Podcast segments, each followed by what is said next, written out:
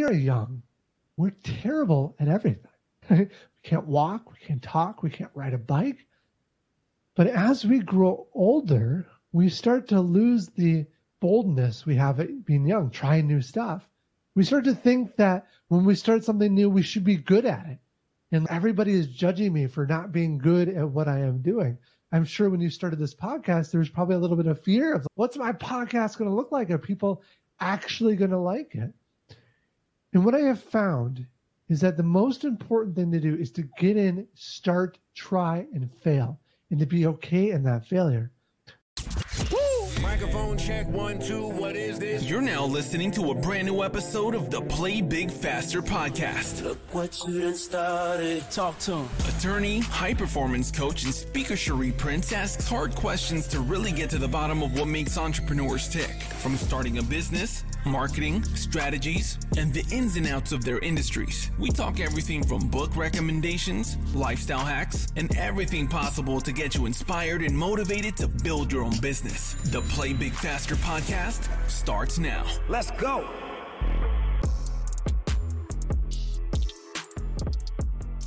Mike, welcome to the podcast. How are you doing? Doing really, thanks for having me. Listen, we are so glad that you're taking a moment just to speak with us about who you are and who you serve. And you actually have a very special mission that's close to my heart as it relates mm-hmm. to affordable housing. What exactly does your company do? Yeah, at a high level, we simply design, build, and rent apartments. But we're focused on driving down the cost of construction. Right now, we're already achieving about a 20 to 30% reduction in those costs. And someday we believe we can achieve a 50% reduction.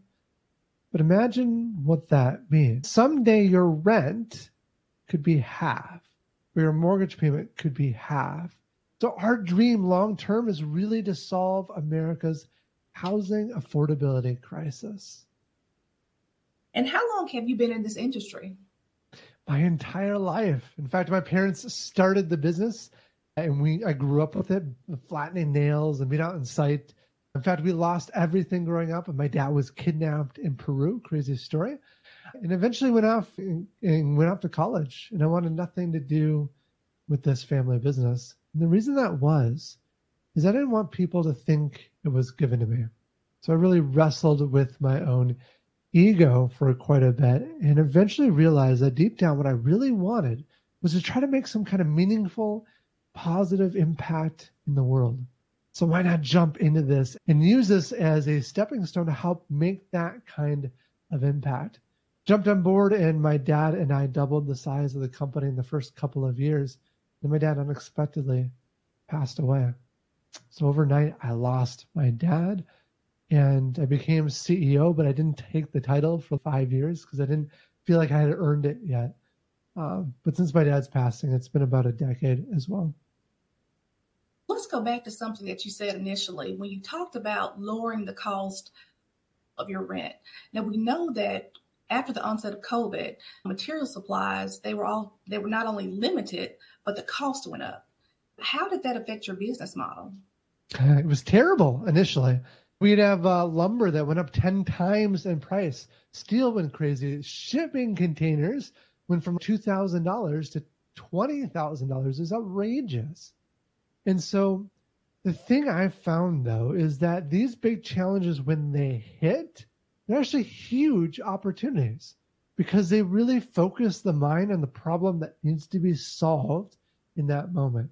So our team came together, we worked for solutions, and we ended up building an entire supply chain team. And now, as a result of getting through all of that, we now have supply chain infrastructure in place for all our major manufacturers across the world to bring those products here to our buildings. And we are better off today as a result of that painful, expensive moment back then. So it, in short, it was terrible. It was difficult to get through, but we're better because of it. Even though you've been in this role for over a decade, what are some of the things that you can tell people who are looking to become residential real estate contractors or developers if they're looking to do this as a career? What is some of the advice that you'd offer them just based on hindsight and the things that you've experienced? Yeah. So it depends on which scale you're at. But if you're talking someone new looking to move into this space, I would say there's a lot to learn. And so one way to learn is to get into maybe buying a house that you rent out, right? You get to learn that experience of what it's like having to evict residents, all the maintenance and, and cleaning that go involved with that, how you deal with complaints. And you're starting to build a bit of a cash flow in doing that. Then maybe you grow that to a duplex or maybe a fourplex or like an eight or 10 unit building. And then you can start to build up this little mini empire in some sense of real estate assets. And then where you want to take it is thinking about how you drive down some of those costs. And so you could start experimenting. Do you actually want to build some properties? So you could work to build a house. And to start there, you could be a general contractor, meaning that you hire all the different parts of the work out to different people who come do the work for you. And then you can grow from there, right? You start hiring your own teams, you start doing the different components and different pieces of work this is a slow iterative process of learning and growing over time. Now, if you had to name three pitfalls that possibly new developers fall into, what are some of the things that you can maybe just warn people about? Hey, don't do this because this isn't the way you want to go. Okay, so there's a uh, quite a few of them, but one maybe early one I hear oftentimes is that people often say, that's not my area of expertise. I am not getting into that. I'm not figuring that out. Someone else is going to do that. There's wisdom in that because you need to know your limits, but you pay for that. And unless you're solving some meaningful part of the problem, the total cost of what you're doing is going to be out of whack. So you've got to get your hands dirty. You've got to be willing to learn, explore, dig deeper, and take on some of that pain because it's the only way you're going to find profit within that infrastructure. Another key one that I have learned is to hire the very best people. And so when you when I started out, I would focus on trying to reduce costs by hiring less expensive people. It sounds logical, right? Well, no, it was a total failure, in fact. But what most people fail to understand is that the best people outperform the average by two to five to even 10 times as much. And so if you recalibrate your thinking and realize you'll want to look at the cost per unit produced. If you do that, the best people outperform the but they're outperforming so substantially that they are actually your least expensive people. And as you're trying to build up a culture and infrastructure, having those great people, they start unlocking doors. They make things happen for you you didn't know could happen. And as a result, it is such a powerful organization. And so, what I often tell people, those who think they can't afford to hire the best, you can't afford not to. And wow. maybe the last thing is people are so afraid to try something new when we are young, we're terrible at everything. we can't walk, we can't talk, we can't ride a bike. But as we grow older, we start to lose the boldness we have at being young, trying new stuff. We start to think that when we start something new, we should be good at it. And everybody is judging me for not being good at what I am doing. I'm sure when you started this podcast, there was probably a little bit of fear of what's my podcast going to look like? Are people actually going to like it? And what I have found is that the most important thing to do is to get in, start, try, and fail, and to be okay in that failure. There's this interesting study that was done where they took people and broke them into two different groups. The first group was making individual clay pots to be the best that they could be. The second group was to make as many clay pots as they could. Well, they found that the first group, yeah, they made a nice clay pot, but honestly, the second group that had all the clay pots just as fast and as many as they could, the last clay pots from that second group were far better than the perfected clay pot from the first group. My point being is to get in there, be okay in failure, be okay with the struggle. You got to bounce your head against the wall a few times, get some scrapes and bruises, but that is how you become amazing in any field. Wow, and that is some amazing advice. Thank you so much. That was so good. Now, and I want to just unpack something else because you dropped a bomb on us in the very beginning. You said that your Mm. dad was kidnapped in Peru. Now, you can't just skip right past that. What happened? Yeah. So my parents were very philanthropic. They were involved in, in particular in Special Olympics. And it happened to be that in Minnesota one year, the Special Olympics were happening here. And they needed host families to host the parents of these kids who were coming all over the world to compete. One of these families coming here was from Peru. And they happened to stay with us. And my parents really hit it off with them and built a relationship over time. And then eventually, this Peruvian guy had this idea.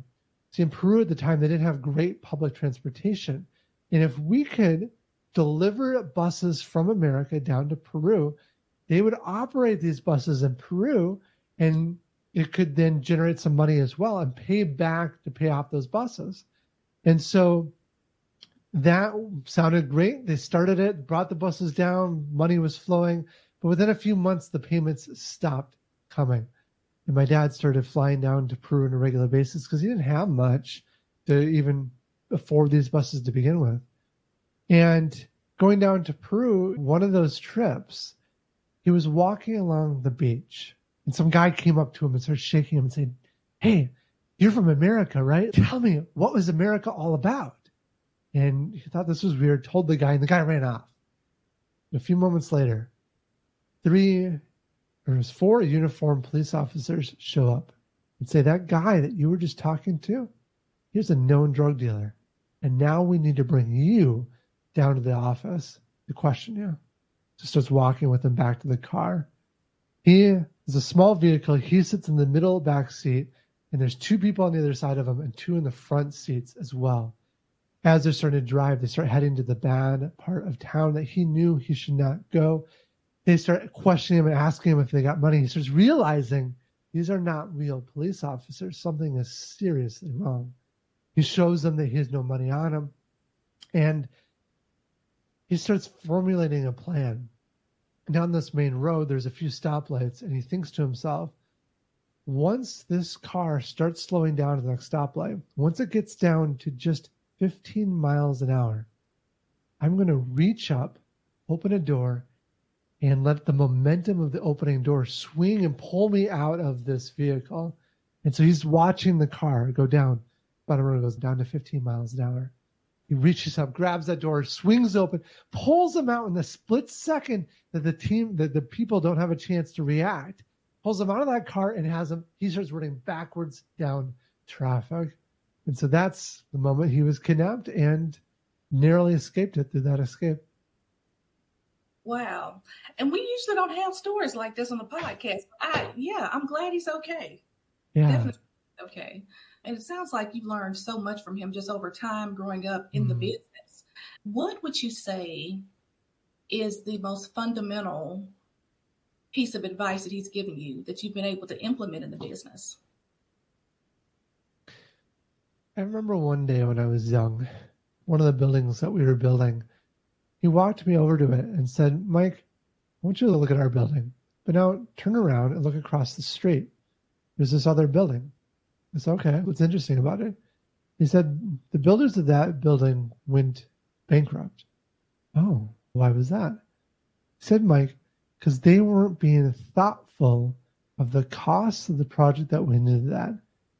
And his basic advice to me at that time was if you just accept the what the easy answer is, what what the easy co- contractors are providing you, yeah, that sounds good, but your project is going to go bankrupt. You're going to fail. It said you need to be really thoughtful of every dollar that goes into a project, and that's the only way to really drive down the cost of these projects. And so that was one important lesson I learned early from him. So, do you have a mental checklist or even a written checklist when you're evaluating the cost of a project? What are some of the things that you take into account? Yeah, it's gotten more and more elaborate over the years. When you think about building a car, there's something like 30,000 components that go into that car. And you need to do to identify every single component and exactly when it's going to go in and the whole process behind that. It's a massive undertaking. Right now, the level that we're getting to is just shy of that. We're, we're actually very close to that level where we know every screw that goes in the building. We know every stud, where it goes, how it's shaped, where it's placed in the entire facility, every single elbow of pipe down to every little bit, even down to labor hours. We start looking at every five hours, where is each team going to be in that building throughout the entire life of the project? And by doing that, we can get really detailed about the costs of a project. So that's the level that we go to today. That's not the level we started with. And if you're just starting out, the way you can make a meaningful impact is just sweat equity. Maybe it's framing that you get out there and you just frame with a couple of friends the house that you're building up you can find significant savings if you're willing to take the pain of getting out there, learning, trying, and failing a bunch on your own. Uh, but that doesn't work at scale, which is why you need these different kinds of techniques to drive down those costs. So in addition to techniques, what sort of tools do you use in terms of software or even continuing education? If someone was looking to level up their game and they didn't know where to start, what would you recommend? Yeah, Tom Brady said this. He said, if you want to perform at the highest level, you need to prepare at the highest level. You could not agree more with that. And if there's one guy that seemingly doesn't need to prepare at that kind of level, it'd be Tom Brady, the best football quarterback of all time, right? But Argu- what's interesting. No. what I, love, I said arguably, but no, oh. I love Tom Brady. fair enough, fair enough. Maybe you're Patrick Mahomes or somebody else. But what's interesting in his story is that he went from being a sixth round draft pick. He almost didn't make it. And then he was a third string quarterback. And the only reason he got to actually get on the field is because the guy who was really good got injured. But what made all the difference? He wasn't the fastest, he wasn't the strongest, he wasn't the most naturally gifted. But what separated him from the, if you watch the documentaries, it's really interesting. What separates him is the dedication to learn, grow, and improve. In fact, if you look at like Tiger Woods, there's a story of Tiger Woods late at night in LA where he's doing this putt over and over again in the rain. And one of his friends comes up to him and says, Tiger, what are you doing? Why are you doing this putt so late at night in the rain? They go home, go rest. Says, no. At some point in the PGA Tour, I'm going to be faced with this putt at night and in the rain, and I want to be ready. So if you want to be extraordinary, the first step to learning, honestly, is not the tools, it's your mindset. Unless you've got the right mindset, you're not going to be successful to that kind of level. For me, this sounds crazy, but it's true. I spend about 20 hours a week just on learning. 20 hours every week. How do I do that? Podcasts, audiobooks, right? You can listen to the stuff while you're driving, while you're exercising, then on top of that, after I get home, put the kids to bed, have dinner. While I'm watching dinner, I often watch documentaries. Right? It's amazing how much you can learn through that. And then as I'm drifting off to sleep every night, I have my iPhone next to me and I watch YouTube videos. And these I watch lectures, right? From some of the top people in the world. If you want to learn something really powerful, there's probably a YouTube video that helps you that teaches you on that. So that's how I get to so many hours. But there's other things that really take you a whole nother level. Because I on our podcast, we interview billionaires, like people that have truly changed the world. And there's a different level of thinking that these kind of people have. And the idea of your success comes from the people you have around you is 100% true because that thinking rubs off on you. So you want to get into those kind of groups. One simple way to do that is masterminds. I'm a part of a number of different masterminds, really specializing in particular skill sets. And then I'm rubbing shoulders against with some of the greatest people in the world at that skill set. For example, I was on uh, ABC in Los Angeles just a couple of hours ago. I would not have ever been at that kind of level have I not been in a mastermind group that is pushing me to be at that kind of level. And the people in my group with that skill set are on, they're the announcers that you see on TV on a regular basis, right? They really push me to be better at my own game. And so that would be another source I'd recommend as well.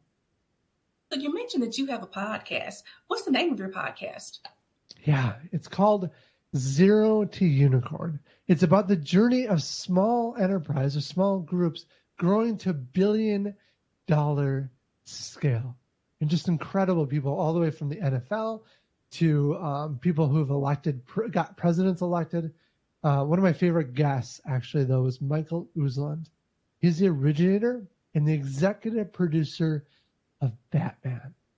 Not only did he do the Batman, he did National Treasure, the Lego movie, the Joker movies. In fact, when I was on the phone with him to get him scheduled, he was on set filming the Joker movie, right? That kind of level. And what was interesting when he was on with me, he said, Mike, I was able to scrape by, get a few investors together, and buy the movie rights to Batman. But no one believed this movie could actually be made. He said he spent 10 years, 10 years, have been people slam the door in his face, say that there's no way Batman movies could be made, that this was just kid, child stuff. No one could make a dark and serious Batman movie. 10 years of people telling him to stop this craziness and give it up. But he didn't. And after those 10 years, he was able to make those first Batman movies, which now obviously has become huge. Obviously, yes. but it goes to show if you have a dream you believe in, don't give up on it after a month. Don't give up on it after six months or a year. It could take 10 years of no before you get that yes. You've spoken to us a lot about just how you got to where you are today. But what are some things that you do for balance and just to wind down when you're not working and learning and growing with your business? Yeah, for me, I want to make some kind of meaningful, positive impact on the world. If you look at life, we only have about 5,000 weeks here to live on Earth. I don't want to waste the minutes I have here. So for me, I really try not to waste any single minute. But with that said, one of the biggest ways I wind down is simply my kids. I've got a three year old and a five year old girl. They are amazing. I'm getting to spend time with them every day, especially after getting home. I come home at the same time every night. They know when I'm getting home. They know I'm putting them to bed. They know they get talk time with dad and they ask me all these kinds of questions. And we get to tell them all crazy things. But that moment, I don't know, it's so special. One of the things my daughter is doing right now, she loves Super Mario Brothers. And so every Saturday morning now, she wakes me up, pulls me out of bed, and her and I just sit on the couch playing Super Mario Brothers before anyone else gets up in the house. Another kind of side fun thing is that she was really into YouTube. She wanted to start a YouTube channel. She's only five years old. So nice. she kept pushing me and pushing me. And I said, okay, fine. We're doing a YouTube channel. So we started filming, and now that's grown. But um, but it's been a kind of interesting exercise because it's an interesting thing for her and I to do, but it's also growing, so it's having a positive impact on the rest of our business as well. One of our latest episodes is the idea was she wanted to give out candy to the neighborhood. We thought, why not do it in some kind of fun, crazy way? We got this construction company, right?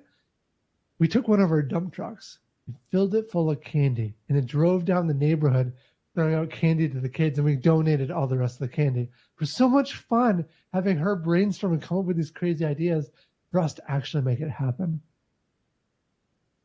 That is so great.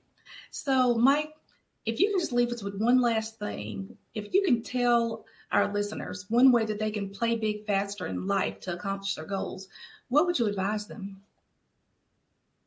Well, the number one most important lesson I've learned is to hire the best the best people, hands down. That changes the game. But there's step two to that, which is about building a great culture. One thing I've learned is that if you just have people's hands, and what I mean by this is their willingness to go do a job, that's about it. They'll do what you tell them to. You're never going to create an amazing organization. What you need is their hearts. So to do that, you have to build a great culture. There's so many components to that, but I'll give you just a few. One is that you need to line up the person's genius to the role that they're performing. So you have to identify what that genius is, announce it, tell them, reinforce that in them, let the rest of the team know that genius, and then make sure that the role they're doing matches that genius. And what I've learned is that is a very nuanced thing. If unless you're paying careful attention to it, you might think they're in the right spot, but just a little bit of a shift, you get so much more out of them as a result. Other things, orientation. I run every single orientation. And we've run a follow up orientation.